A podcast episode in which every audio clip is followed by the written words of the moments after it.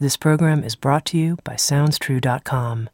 At SoundsTrue.com, you can find hundreds of downloadable audio learning programs, plus books, music, videos, and online courses and events. At SoundsTrue.com, we think of ourselves as a trusted partner on the spiritual journey, offering diverse, in depth, and life changing wisdom. SoundsTrue.com. Many voices, one journey.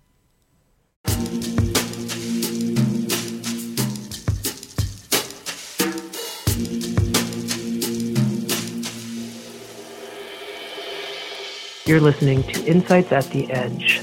Today, my guest is Terry Real. Terry is an internationally recognized family therapist, speaker, and author. He founded the Relational Life Institute, offering workshops for couples, individuals, and parents. A family therapist and teacher for more than 25 years, Terry is the best selling author of I Don't Want to Talk About It Overcoming the Secret Legacy of Male Depression, and most recently, The New Rules of Marriage What You Need to Make Love Work. With Sounds True, Terry has created a new audio learning series called Fierce Intimacy Standing Up to One Another with Love. In this episode of Insights at the Edge, Terry and I spoke about the deal breakers that can happen in a relationship and how it's possible for these deal breakers to not necessarily be a death sentence for a relationship. We talked about developing the skill of what Terry calls relational mindfulness and how to take care of your partner when you're processing a difficult issue. We talked about the golden rule of relational empowerment and some examples of the golden rule in action. We talked about what it means to hold a core negative image of your partner, what Terry calls a CNI. Yes, you heard that right, core negative image of your partner, and how it's normal to do so, and the importance of unearthing these CNIs, and how they actually give you the operating instructions that you need on your partner. And finally, we talked about how objective reality has no place in close personal relationships, what Terry means by fierce intimacy, and how the relationship skills that Terry teaches are actually the skills we need right now as a culture to help us evolve as a human race. Recorded face to face in person in the Sounds True studio in Boulder, Here's my conversation with Terry Real.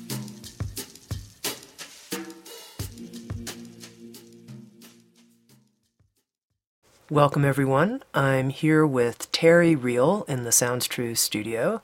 Terry has been with us recording an audio series on fierce intimacy. Terry, I'm so glad to be with you. Oh, I'm delighted to be here, Tami.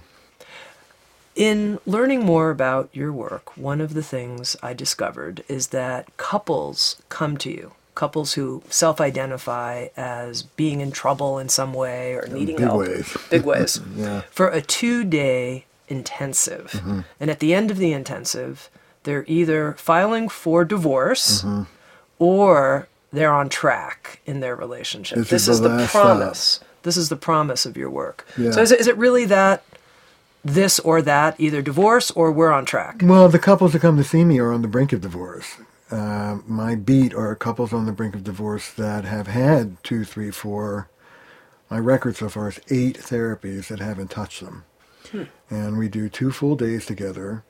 And at the end of that time, uh, you're either uh, your fat is out of the fire or you're done. And I'm not saying that I cure couples in two days. Um, they go back home with a pretty tailored treatment program. You go to 12 step, you go to a med consult, you go to a men's group, and, uh, and they have to follow through with that if the if it's going to hold. But I save most of them. They do turn around. And give me a sense of what happens during those two days. Well, one of the things that happens is that I break every rule that I learned as a couples therapist. All right. And uh, it was really out of these interventions and what happens in them And the fact that I do break most of the rules, that I faded back. I was already teaching couples and family therapy, and I took a look at what I was doing and created the system that I now teach called relational life therapy. I start off with the dance. In a heterosexual couple, we'll call it, keep it simple, his relational stance, her relational stance, and the way they interlock and reinforce each other. So I start off with a dysfunctional stance. For, can I give you an example? Please, yeah. Angry pursuit is a dysfunctional stance. Angry pursuit is never going to get you more of what you want. God damn it, get off the couch, get your fat butt over here, and love me now is not going to work. So, angry pursuit meets angry withdrawal. Mm-hmm. And it, it uh, turns into a feedback loop, right? A vicious circle. So we call, I teach my students to call this the more the more.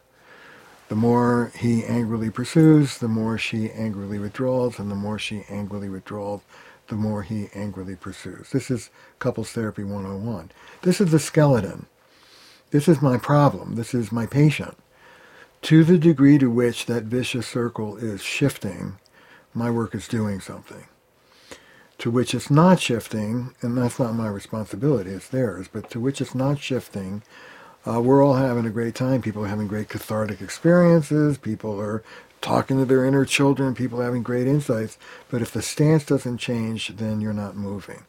So that's my skeleton. That's my plumb line. Is is this dance breaking up, and are each of them moving into something that's more relational, more adult, more functional? The next step usually is that I move from the current stance to where it comes from the family of origin. So, uh, in the system I work with, we talk about the functional adult part of you, and everybody knows the wounded child part of you, which tends to be very young. In between those two is a part of you we call the adaptive child part of you. James Masterson called it your character defenses, your personality. And this is a kid in grown-up's clothing. This is the part of you that adapted to what was ever going on uh, and you think that's an adult, but it's really not. It's often immature. And it's the adaptive child part of us that gets us into so much trouble. It's the adaptive child part of us that fuels these stances. Can I give you an, an another example? Would be great. Yeah. yeah. So I have a saying: "Show me the thumbprint, and I'll tell you about the thumb." So let's say, hypothetically, uh, let's not talk too personally. Let's say, not yet. let's say hypothetically, I had an intrusive mother, right? So I have an intrusive mother. I adapt to that intrusion by going behind thick walls. The thicker the walls in the adult, you can bet the bigger the intrusion in childhood.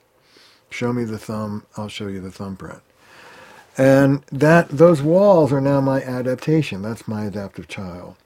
I go into a marriage uh, and uh, my partner comes at me, I'll often choose an intrusive partner because we repeat these things. And uh, I know all about what it's like to be intruded upon. I go behind those walls. And so a kind of, let's say, aloof distance is now my dysfunctional stance. That's my adaptive child. So I start with the stance that's getting you into so much trouble, and then I move into where did that stance come from? And then we do some inner child work or some family of origin work. And then I teach you how to do it differently. There are three phases to this work. There's the confrontation, loving confrontation. I call that joining through the truth. This is what you're doing to blow your foot off. Let's take a look at it. Then there's back in the family of origin, inner child work. This is where it comes from. And then it's teaching you what a better way of doing it looks like. Um, let me tell you a story. So uh, I, I, won't say who, but a magazine sent a, a reporter to me with her husband. And uh, uh, fortunately, because, you know, I was on air, so to speak, uh, we turned their marriage around in one session. And I'll tell you how we did it. The guy she described as being an ex-dick, quote unquote. He'd been a real jerk for a number of years. She was ready to leave him. He saw the light, did a 180, and for the last year or year and a half, he was an ex-jerk. He was a nice, thoughtful, connected guy. And she could not accept the new him. She was still stuck in resentment. So that was her dysfunctional stance. She was parked in resentment. Yeah. So once that became clearer, the next question was, okay, who was the resentful one in your family growing up? Where did you learn this from? They're either reacting to it or they're learning to repeat it or some combination of the two. So she says, my mom. Okay, tell me about your mom. Well, my mom was resentful breakfast, lunch, and dinner. My mom hated my dad and made it perfectly clear. I said, well, did she enlist you as a co-conspirator against your father? Was it that kind of unholy fusion? She said, no, my mother was very selfish, very narcissistic, and she emotionally had nothing to do with me. In fact, she told me a story about being a little girl having a nightmare, going to her mother's bedroom, being frozen in the doorway of the bedroom, and knowing, as terrified as she was, that it wouldn't be good for her to disturb her mother, and she went back to bed alone. Her mother had no connection with her at all. So this is the pivotal moment. I say to her, uh, I know a way that you can be close to a parent who doesn't want to be close to you at all. Works every time. She said, okay, I'll bite. What is it? I said, be like them. I said, resentment is the family business. Mm-hmm. You are in union with your mother by sharing her vision of what a relationship looks like. I said, if you let this new man in, you're going to be leaving your mother. And she started to cry. And she said, I think it's time to do that. I said, what was your mother's name? We'll say Clara. I said, Clara and Marcia, resentment are us. You are in the family business. Are you willing to let it go? And she said, yeah, I think I am. And a lot of grief was unleashed as she let go of that last vestige of unity with her mother. And she embraced her husband. And that was about eight months ago. And so far, at least, the resentment hasn't resurfaced. So I start with the dance, look at the dysfunctional adaptation the person's doing, take that adaptation back to where it came from, release it, and then teach the person how to do it differently. Now, a couple comes to you, and yeah. you have the thought, I don't think I can help this couple. Yeah. what is going on when that's your assessment? What are the deal breakers? Yeah. I don't think I can help this couple. Well, uh, you know, love is a two-handed game, and if one of them doesn't want to play, we're done. I mean, I can think they're a perfectly salvageable couple, but if one of them wants out, they want out. So that's the first deal breaker. Sometimes couples therapy is a drop off. You know, you deal with them, have fun, I'm out of here. But most people are pretty conscientious and are really struggling with whether to stay or go. Here, here are a couple deal breakers. One is um, I talk uh, in relational life work about what I call preconditions for intimacy. This is one of the reasons why I think RLT, the therapy I do, uh, produces quick change because we pay attention to things that other therapists skip over. There are three preconditions that you have to look at before you can pretend to get closer to each other. One is untreated psychiatric conditions, right? OCD, ADD, depression, anxiety. You can't get closer to each other while that's going on untreated. The second are uh, serious patterns of self-medication, drinking, drugs, um, gambling, risk-taking. And the third are acting out disorders, either sexual or aggressive. Uh, domestic violence is a contraindication for couples therapy. I don't ask people to tell the truth to power if there's a real danger in doing so. Uh, and you can't get closer to each other while there's a third leg of a triangle, unless you have an open marriage. But even then, it's funny, you know, people transgress in open marriages. Like whatever the rules are, people have a way of going beyond whatever the rules are. So those are three preconditions. And if I've got somebody who's either got an untreated psychiatric disorder, a serious self-medication problem, or sexual aggressive acting out, and they dig in their heels and don't want to do anything about it, they may be that may be it. Okay, but those are pretty extreme. The Yes. three that you've stated. I mean, I have the- one more extreme one, Okay. Uh, which is not uncommon, by the way. If one of the two partners never loved the other one to begin with, Mm. if they married because they were pregnant or to please mom or because it looked good on paper, but their heart was never in it, I actually want them to let go of the other partner and let them find somebody who can love them. So that's another deal breaker. But outside of those four deal breakers, Yeah. a couple comes to you, and no matter how angry they are or the string of affairs that have happened, but it's over now, you believe that potentially it's workable. Absolutely workable. Uh, I, I'm in the people transformation business. See, people come to couples therapy and they think it's about behavioral change or learning communication skills. That's not what it's about.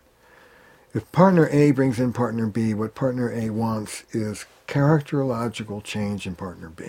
They want partner B to be a different human being. And most couples therapy shies away from that, but I, I try and deliver that. I try and render partner B a more relational, connected person. So if you're grandiose, you come down. If you're shame-based, you come up. If you're um, avoidant, you engage. If you're boundaryless, you grow a boundary. And uh, you learn how to be a connected, mature person on my watch. And anybody can do it. You know, there's a, I often get asked by therapists, well, what about, you know, narcissistic personality disorders or Yeah. borderline Yeah, personality disorder? yeah. Can you work with them? Yeah. Right, here's my story. True story. So I worked with a couple, no offense to doctors, but they were two doctors. They were at worst mildly neurotic. They were very healthy people, but they had what I call doctoritis, and they weren't going to let me teach them nothing. Yeah. They didn't go very far. I had another couple, this is absolutely true. They were both what you would call bad borderline personality disorders, both of them. I'm talking yelling, screaming. He goes off and goes to a motel. She follows him and she's banging on the door. The cops come and drag her away, like borderline. Suicide attempts, everything. But she got pregnant. They both come from bad trauma, like most quote unquote borderlines do. And she got pregnant. And she was determined that she was not going to submit her kid to what she lived with. And she was determined to do the work, and so was he. And I want to tell you, these people cleaned up in a matter of six months. And uh, they're different people now. In fact, this is true. She went on and became a therapist.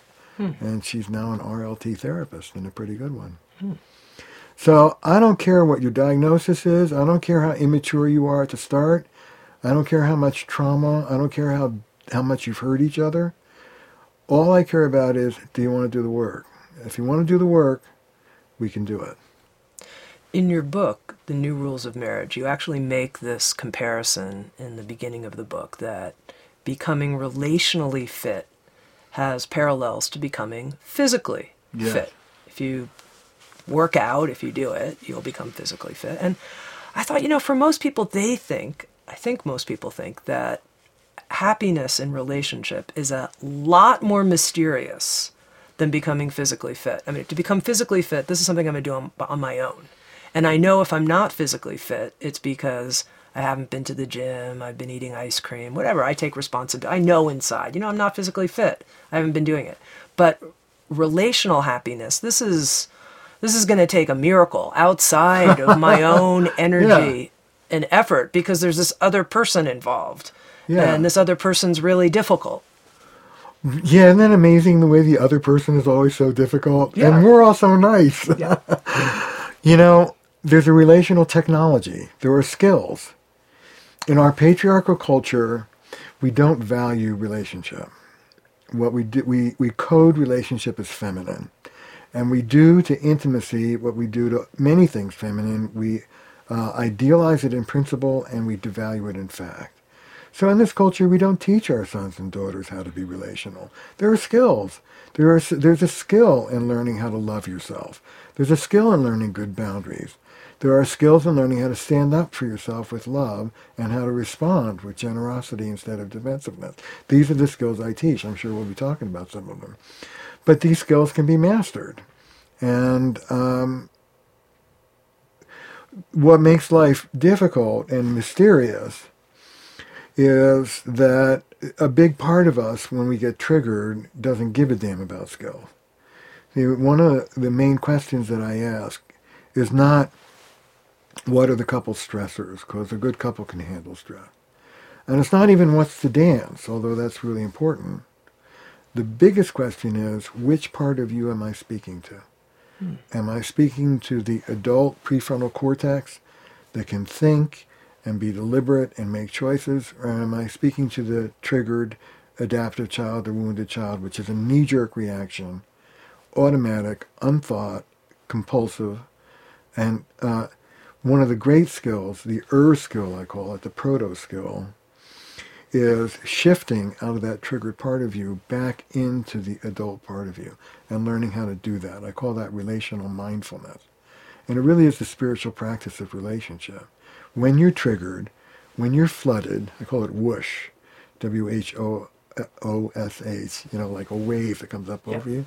When you're flooded, take a break, go somewhere, do some breathing, do some meditating, walk around the block, count to 10, have a little talk with your adaptive child part, do whatever you need to do, but don't come back into the fray until you're sane. And once you're sane, then you can use the skills. Uh, and there's a technology to be used that most people just don't know because in our culture we don't teach it. Now, one of the things I learned from your work that I thought was very helpful, because I'm somebody who, when I feel triggered, I just I just want to withdraw. I just want to be alone oh, for a while. Just just just could you just leave me alone for a little while? I'll come. But you say that responsible withdrawal involves two actions that I haven't been very good. I, I must admit. until today. It's okay until now, which is saying this is what I'm doing. Yes. And I'm going to come back. Yes. And making a commitment, like I'll be back let's talk about it tomorrow or something. Yeah. So I, I, think people do know when they're out of their mind. Let's just call that, uh, you know, triggered. I'm not. I'm not in a place right now for us to navigate yes. this issue. But I don't think we are taught there's an action I'm supposed to no, take when I feel that See, way. look. Okay, so you are, you have been until today what I call a provocative distance taker. Uh, you just take it. I'm out of here. Yeah. And uh, I'll bet the ranch that you get chased a lot. Provocative distance takers get chased because you're not taking care of your partner. Taking care of your partner is, hey, listen, this is not a rupture, it's a break. So let me reassure you. This is why I'm taking the break. There's an explanation, and this is when I'm coming back. And what happens on a good day, you can't control it, but it optimizes your chances. Your partner listens to this and goes, okay, she'll be back. I don't have to go chase after her. And you actually get the distance. Yeah. So that's a good example of what I mean by operating with more skill. take care of your partner, you actually get the damn distance. Don't take care of your partner, and she's knocking at your door. How did you discover the core skills that you teach? Bloodily. you know, uh, people ask me how I became a family therapist, and I, I jokingly always say I started about four years old in my dysfunctional family. Uh, I come from a violent, dysfunctional, depressed family, and uh, I was pretty messed up for most of my life. I write about it, and I don't want to talk about it. It's autobiographical in part. And uh, you know, there's this old joke that therapists or people have to be in therapy 40 hours a week. Mm-hmm. I had to learn how to be a therapist to heal myself. And then I had to learn how to be a couples and family therapist to figure out how to have a relationship. So a lot of it is what I learned by many mentors. And a lot of it is um, trial and error in my 34-year marriage to the extraordinary Belinda Berman, who's been an incredible teacher sometimes Belinda and I will look at each other and smile and say, I just want to thank you for giving me this opportunity to work on myself. so really though most of these skills came from your own personal laboratory versus some method that you were taught. Yeah, that's a, a big part of RLT. We're not we don't hide behind a professional mask. We're in the mud with you. And I will say to couples, look, if you come from a dysfunctional culture, so do I. If you come from a dysfunctional family, so did I. And the skills that I'm downloading to you are the same skills I use in my marriage every day. And on the days I don't use them, I look just as ugly as you two, which I do, by the way. Couples love hearing that from a therapist. So this is the path I walk every day. And really my authority comes from my own, it's more like a 12-step sponsor than a therapist. My authority and all RLT therapists' authority comes from our own relational recovery. That's where the rubber hits the road. And that's where I've learned most of this stuff. Now, in RLT, Yeah. you offer a golden rule Yeah. of relational empowerment. And I want to make sure we talk about that because a golden rule is a big deal. And here's what you say the golden rule is What can I give you to help you give me what I want? Yeah, isn't that cool? It's pretty cool. Yeah. Yeah. So give me some examples of the golden rule in action, how it works.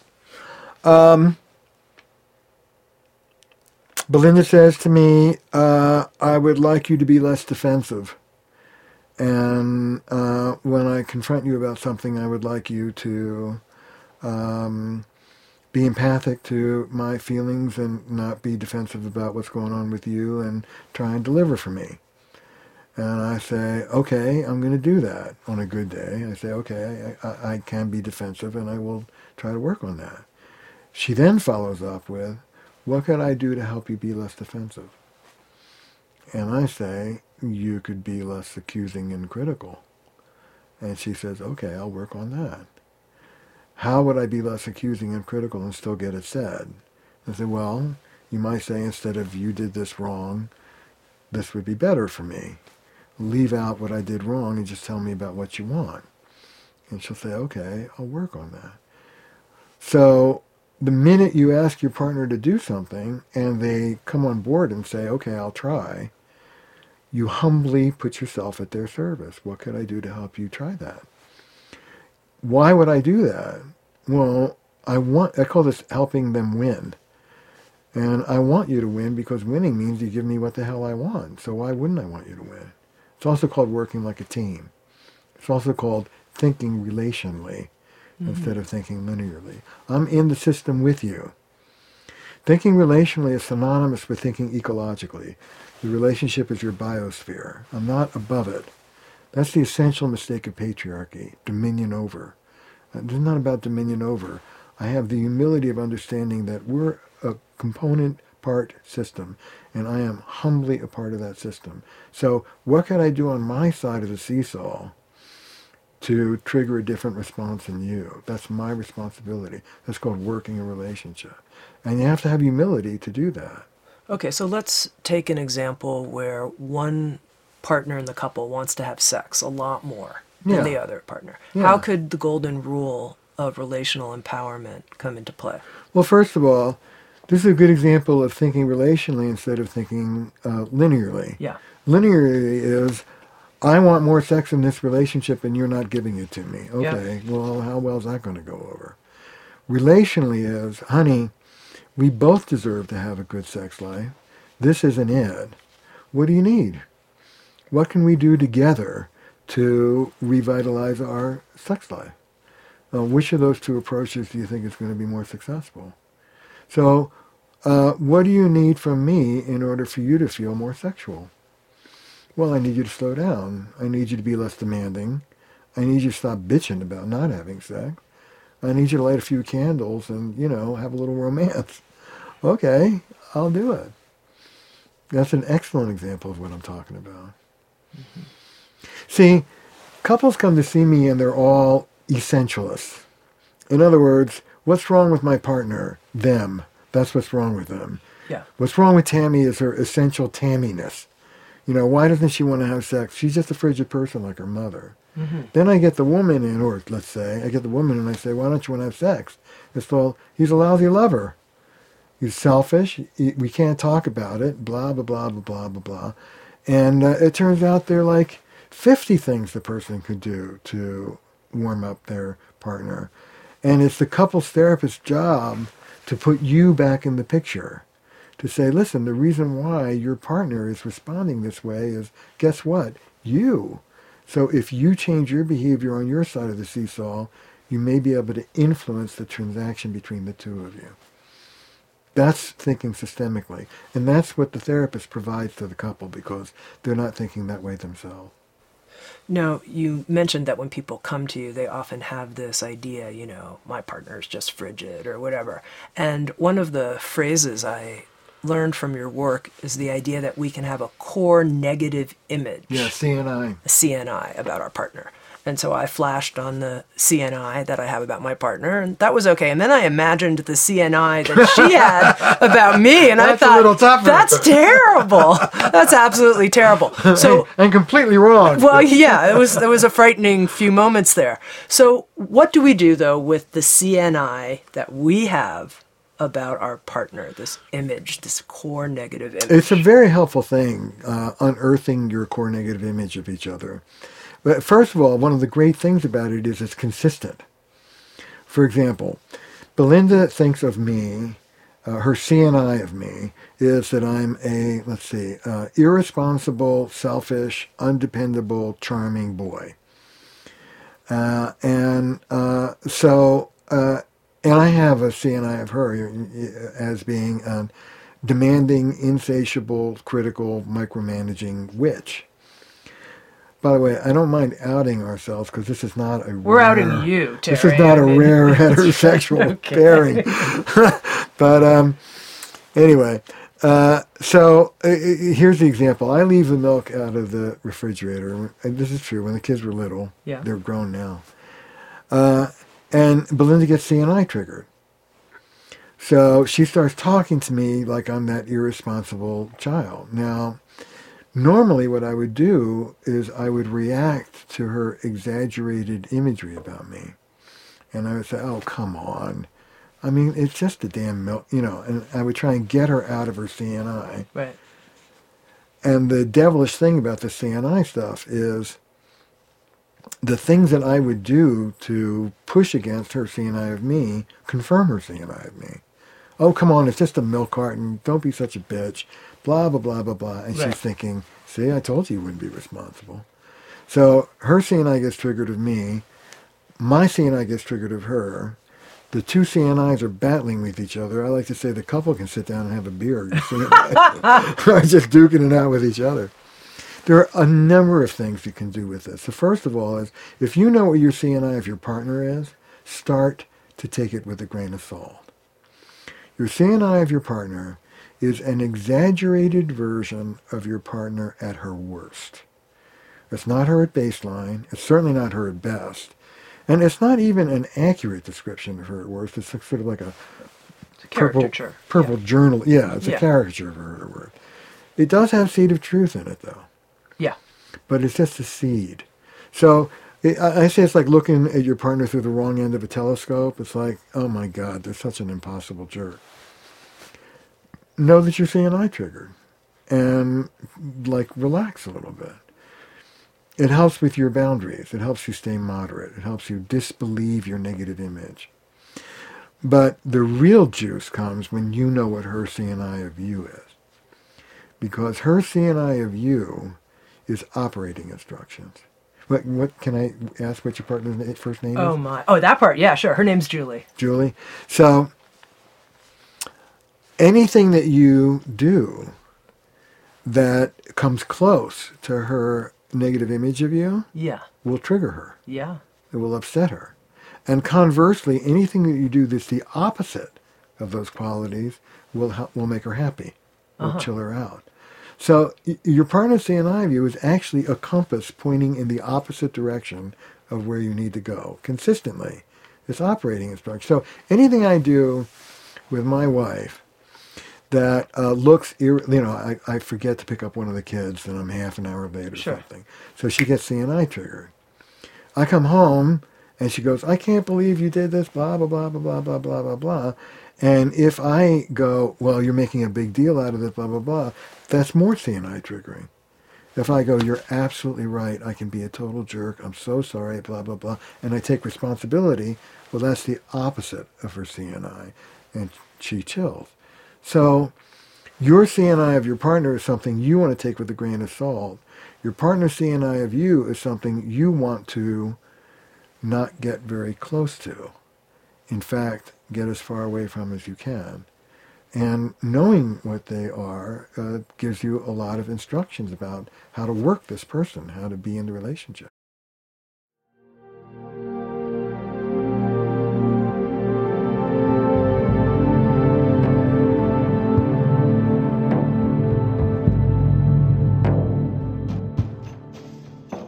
You're listening to Insights at the Edge, produced by Sounds True. We welcome you to learn more about our collection of more than a thousand learning programs and receive three free gifts just for visiting us. Go to soundstrue.com backslash free.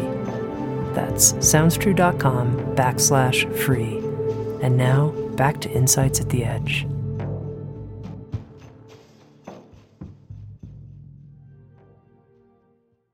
So someone's listening and they're thinking, I don't even know if my partner and I could share our CNI Well, of each other Explosive, yeah. without that being, yeah, quite difficult and damaging. And I know the subtitle of the program, the new program you've created with Sounds True, is Standing Up to One Another with Love. Yeah. And, you know, in thinking of even just saying, hey, let's talk about our CNI, let's go ahead, let's do it. Look, Is that standing up to one another with love? no, that's being not dumb. Listen, Okay. Glad I checked that out with you. uh, there's some skills that precede that. This is the highest risk exercise of all the exercises. Oh, sharing really? each other's CNI. Yeah. This is this is live ammo. Before you do that, uh, i you have to have some modicum of recovery and self-esteem, so you don't go into either uh, one down shame when you hear your partner CNI of you, or one up grandiosity and superior. I can't believe you think that you. Uh, uh, so you have to have a modicum of, of uh, recovery around self-esteem, and you have to have good boundaries, good internal boundaries, both of which I teach as part of the program. Uh, so you have to have a little recovery on board before you do the CNI exercise, and particularly you have to have good boundaries. Good boundary means, well, this is what Tami's making up about me. This is her CNI of me. Isn't that interesting? Isn't that important data about Tami? Well, it has a seed of truth in it, too.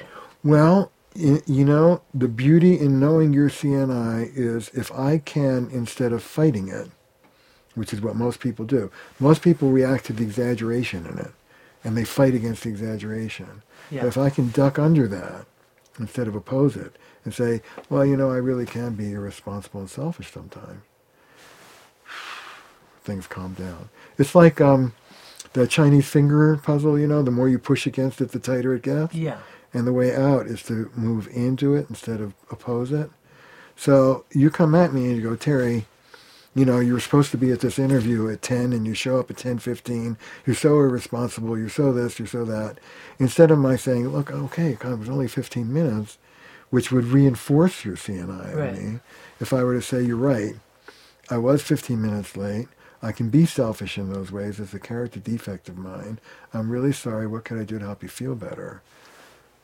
We calm down. Right. That would be one way of addressing your CNI, but an even further step would be to make an extra effort to be on time, especially with your spouse, if you knew that was something that was really an issue for them, correct? Correct. Right, that would be going in the opposite direction. Right. Anything that I do, because I know that Belinda's uh, Yeah. CNI is irresponsible and selfish. Right. Anything, you know, if if I know her CNI is irresponsible and selfish back when the kids were young, I show up and I go, honey, I've arranged for a babysitter Right. and a show, and you know, I take the initiative, and I'm uber responsible. Right. She's like glowing. And conversely, anything that I do that's sloppy and irresponsible will furrow her brow. Well, people could make good use of this even if they're not ready to confront their spouse and share CNIs if that seems too explosive. Most of us kind of know. We kind of I- know. I, think we know. Yeah. I think we know. I mean, it, it has to be done from your functional adult. You can't use this exercise to clobber your partner. yeah. And keep it brief, four or five words, that's it. And own it as your production. This is my negative image of you at your worst. Uh, but, you know, unless somebody's extremely manipulative, like an addict or something, or a nut, uh, their CNI. Look, nobody would call Belinda an irresponsible child. And no one would call me uh, too tight and controlling. Right. It's like, this is not the person to the left or the right of you. It is you. So um, it's very disarming to know it and own it. Now, another idea that you bring forward is something you call normal marital hatred. and I think part of the reason I went in this direction of there's a core negative image that we have of our partner and even hatred in our marriage is normal is that I think it's something we don't talk about a No, lot. we don't. And yet I know it's in me, I think it's common. Uh, there's another relationship therapist, David Schnarch, Yeah. who coined the term normal marital sadism. Yeah. So my wife and I have joked about that term in our marriage on occasion when it's Yeah. come up. It's like, oh, this is just an example of normal marital sadism. And I actually think, you know, it's a healthy thing to be able to name that this feeling of, of I hate you right now is, is actually quote unquote normal. Yeah, isn't so great? It, it relieved me to hear that I'm Good, not just the only person, you know, with these terrible thoughts in my head. So Well- what what do people do when they feel those feelings? Normal of like, marital hatred? Yeah. Um, First of all, I want to tell you, I've been talking about normal marital hatred for 25, 30 years. You're a pioneer, Terry. Uh, yeah, I am. And, and, and not one person has ever come to me at the end of a talk and said, What do you mean by that? Sure. We all know it. We all know what it is. Look, to be abstract for a moment, let me Yeah. let me zoom out, and do big picture. All relationships are a dance of harmony, disharmony, and repair. Closeness, disruption, and return to closeness. I got that from Ed Tronick's work in infant observational research out of Harvard. You know, the baby's molded, loose as a noodle. Mother and, and child are like totally great. And then there's some gas or a noise, and the baby freaks out, and the mother freaks out, and everybody's freaking out trying to regulate each other. And then the nipple is accepted, or the gas passes, and then we're back to molded again. Mm-hmm. And what Tronick discovered is that is the rhythm of relationship closeness, disruption, return to closeness. And I've transposed that to adult relationships. I talk about the harmony phase, the disillusionment phase, and the mature phase. Closeness, disruption, repair. And by the way, that's where all the skills come, when how to move from disruption to repair. Well, we don't acknowledge in our culture that the disillusionment phase even exists, mm-hmm. let alone what to do with it. And t- the first thing is to get on the table that there are, that that disruption phase, whether it's momentary or whether it's months or even you know it could be a couple of years in in a marriage. First of all, that doesn't mean you're in a bad marriage; it just means you're in a marriage. And second of all, it can be dark. It can be really. The father of couples therapy, James Framo, once said this back in the 50s when it was assumed the person you were sleeping with was your spouse. He said, The day you turn to the person sleeping next to you and you say to yourself, Oh my God, I've been had. This is not the person I fell in love with. This is a dreadful mistake. This is impossible. That day, says Framo, is the first day of your real marriage. See, to be abstract for a moment, what I believe that what we long for is the divine. What we long for are gods or goddesses that are going to complete us and never let us down and perfect us. And what we're stuck with is an imperfect human being who has all sorts of warts and moles, just like we do. And what's lost in our culture is that it's exactly the collision of your particular imperfections with mine and how we manage that together. That is the stuff of intimacy. That's the guts of intimacy. I wouldn't want a perfect relationship. That's what drives us deep. But you have to know how to get from that disillusionment into addressing things. You know, I have to take that normal marital hatred and I have to say, look, the reason why I'm despising you right now is because for the last four months you've barely said hello to me, or because every time we go out in public you demean me, or because, because, because. There are reasons and they need to be addressed, but most people don't know how to do that. Okay, there's one more observation from your work that really struck me that I want to highlight.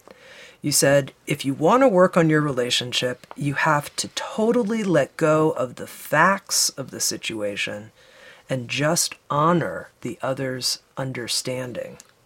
Objective reality has no place in close personal relationships. It's a bitch, isn't it?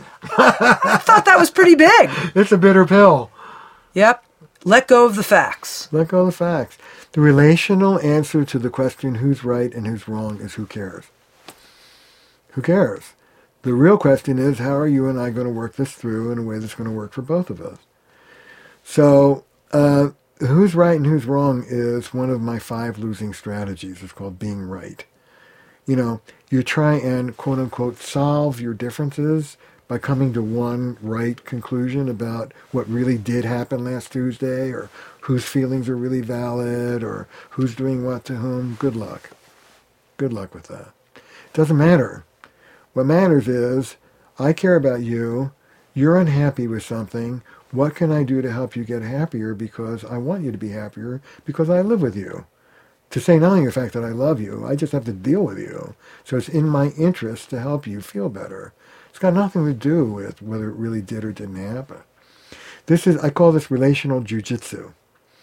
You don't oppose your partner when they're unhappy or giving you feedback. You duck under the wave and uh, meet the resistance. You don't oppose the resistance.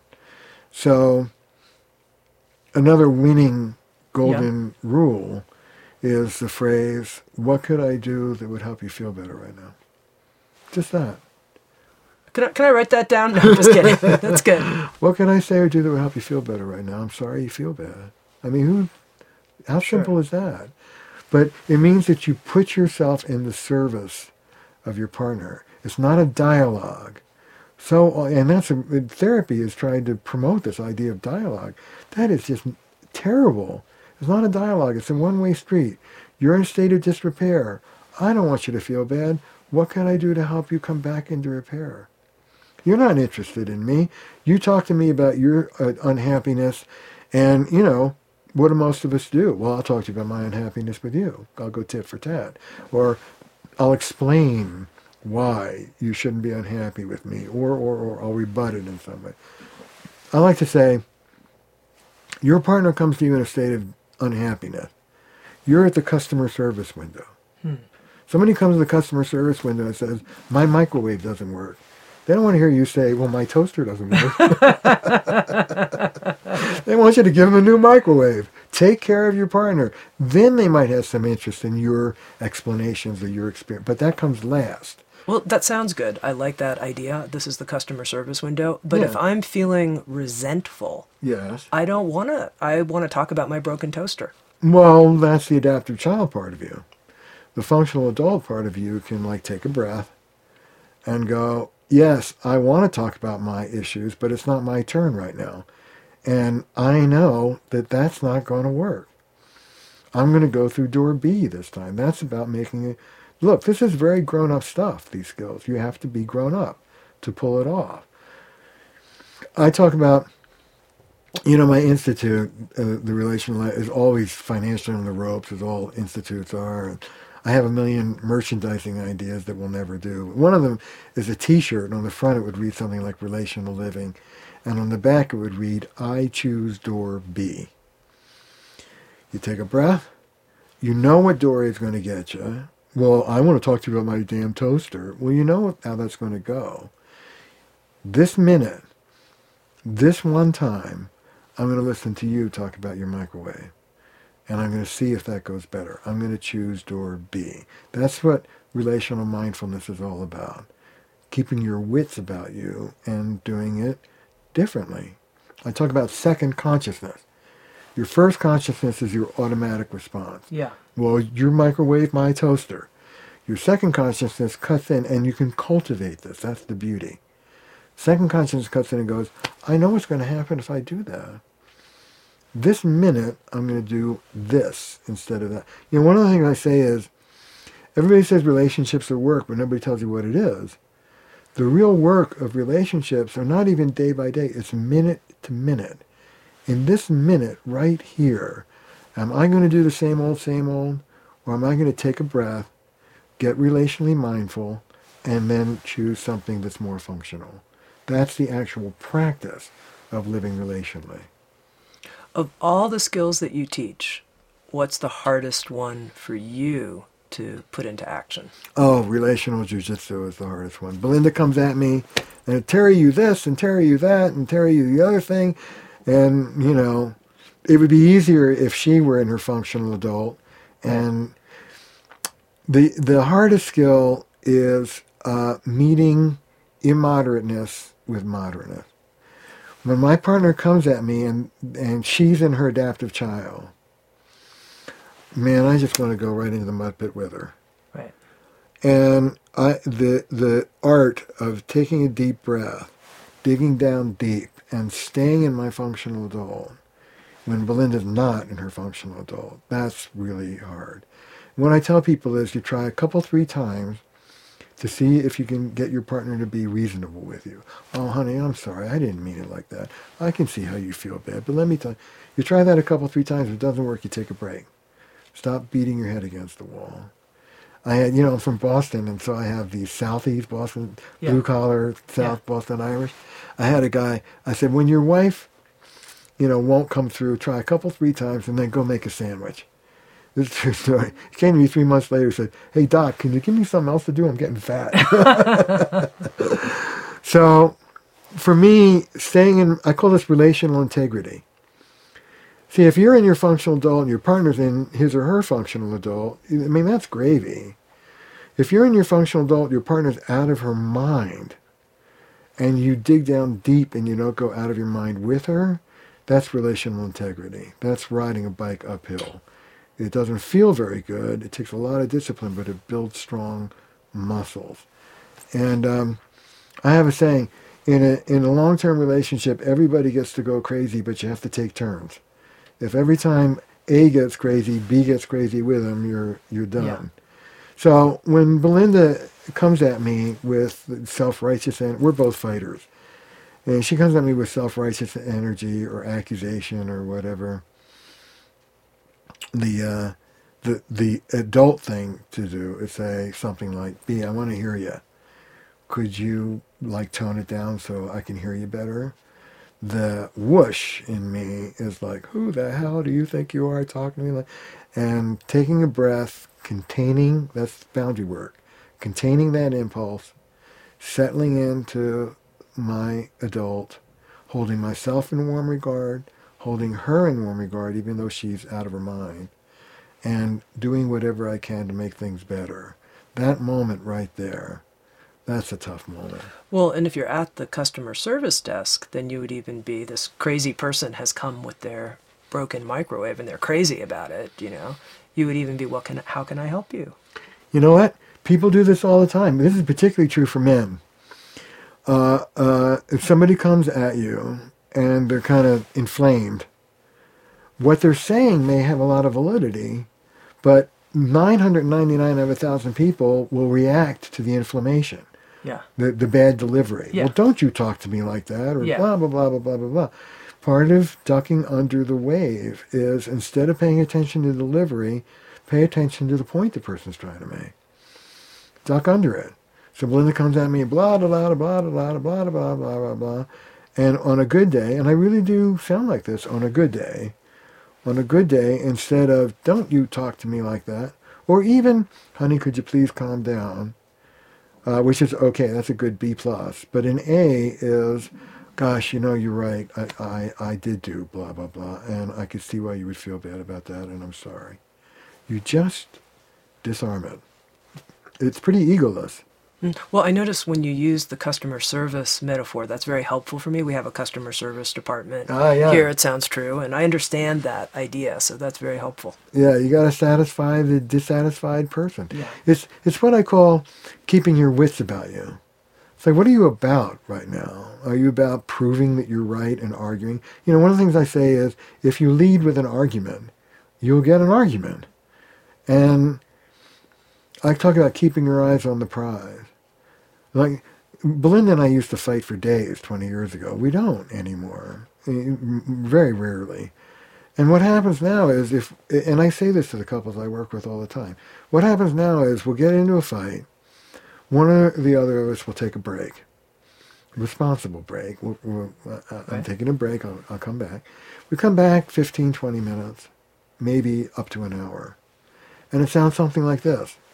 Hey, honey, I don't want to fight. You want to fight? I don't want to fight. What do you need? Well, says Belinda, you could really apologize for blah, blah, blah, blah, blah. Okay, got it. I am sorry. What do you need? Well, Belinda, you could really say you're accountable about blah, blah, blah, blah, blah. Okay, I got it. Now, the reason why it works, what I'm really honestly thinking when I go back and I say, I don't want to fight, is how do I want to spend my evening? Do I want to spend my evening fighting or do I want to like cuddle on the couch and watch a great TV show? Yeah. And it's really about me taking responsibility about do I want door A or am I going to try door B? That's my job. Just two final questions, Terry. Your audio series with Sounds True is called Fierce Intimacy. Yeah. What's the fierce part?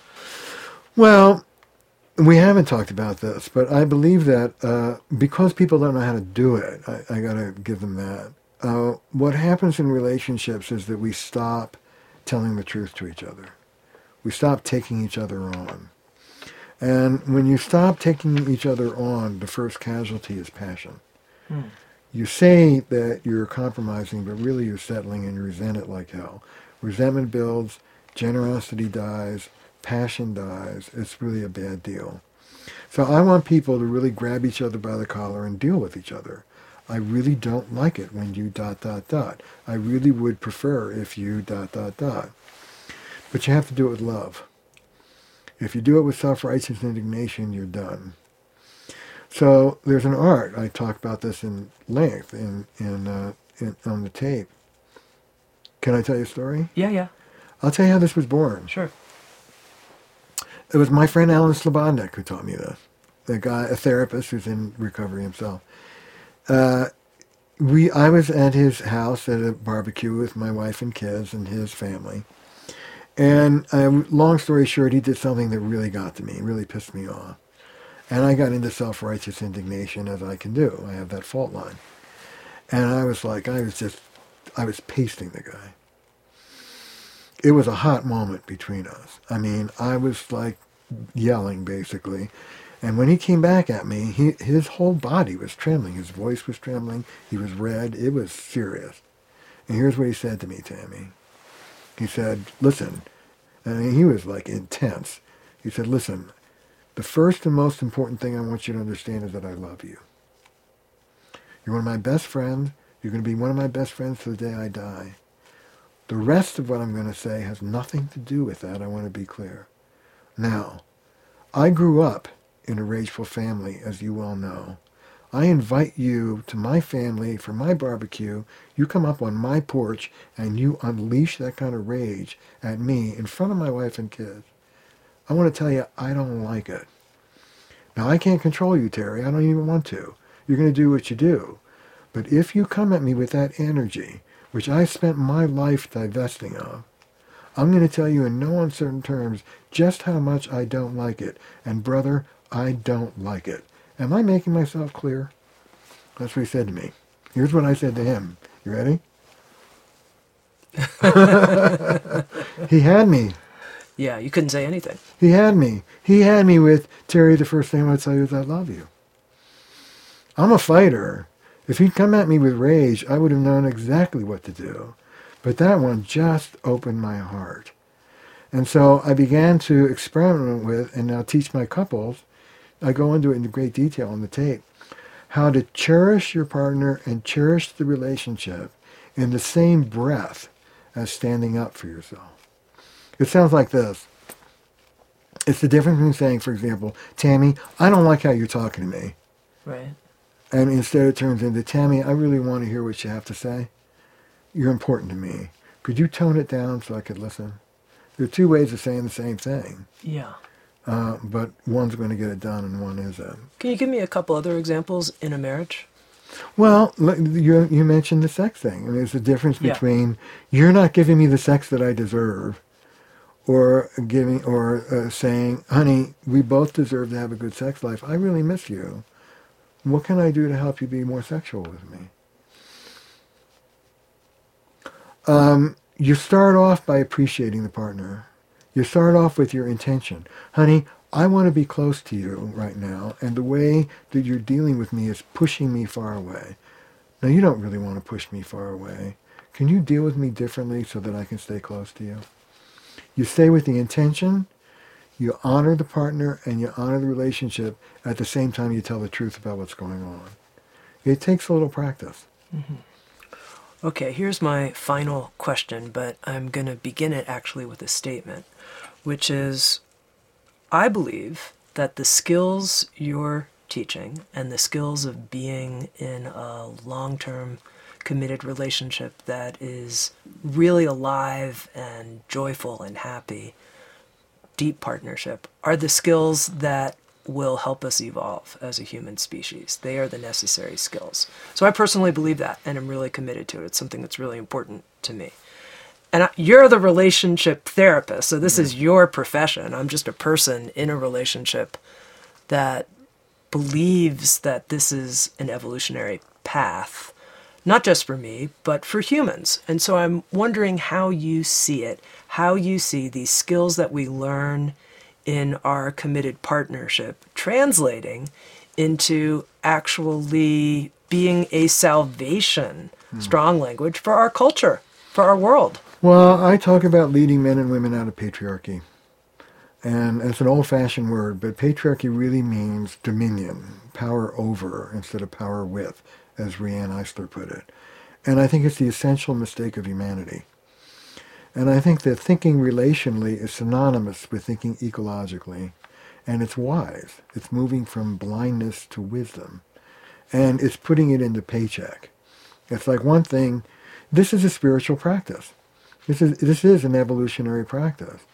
But it's not like, you know, sit down on the couch or sit on your pillow and get high. There's a place for that. But it's about bringing that sense of, you know, I talk about what I call deathbed consciousness. Mm-hmm. It's like you and I are having a big fight, and God forbid the phone rings and the cancer is malignant. What happens to the fight? It's gone. Now it's just how much I love you. And I want you to be in that deathbed consciousness every minute of your life and go from there. I call it keeping your wits about you, remembering love remembering that the person you're dealing with is someone you care about, and the reason why you're opening up your mouth is to make it better. Staying in that centered adult part of us. Or if you want to say it differently, saying in that spiritual part of us. They're really synonyms for each other. So this is about bringing that evolutionary spiritual practice into our daily living, not in relationship to ourselves, that's an important part, but also you know, I'll, tell you know, I sit Zen, or I sat Zen for a number of years. When I was writing, I don't want to talk about it. I sat with my Zen teacher, and he said, "How you doing?" And I said, I, "You know, I'm like manic. I'm jazzed. I think I have figured out the essence of male violence and what to do about it. I think I might save the planet." And he said, "Great." And I said, "Look, from a Zen perspective, what would you say to that?" And he would say, "How have you been treating Belinda?" and in fact, I'd been a jerk to Belinda because I was so consumed with how grand I was. Yeah. So it's like, put it in the paycheck. Bring that evolution here in your. And one of the things I say is, we may not be able to bring peace to the Mid East or you know to Syria or whatever, but we can bring peace to our living rooms and our bedrooms. So start with your life, and our life is relationships. So learn how to do that and learn how to do it well. Terry, I so enjoyed talking with you. Thank you. Oh, you're welcome, my Thank dear. You. It's been great. Terry Real is the author of the book, The New Rules of Marriage, and With Sounds True has created a new audio learning series called Fierce Intimacy. Thank you so much. You're welcome.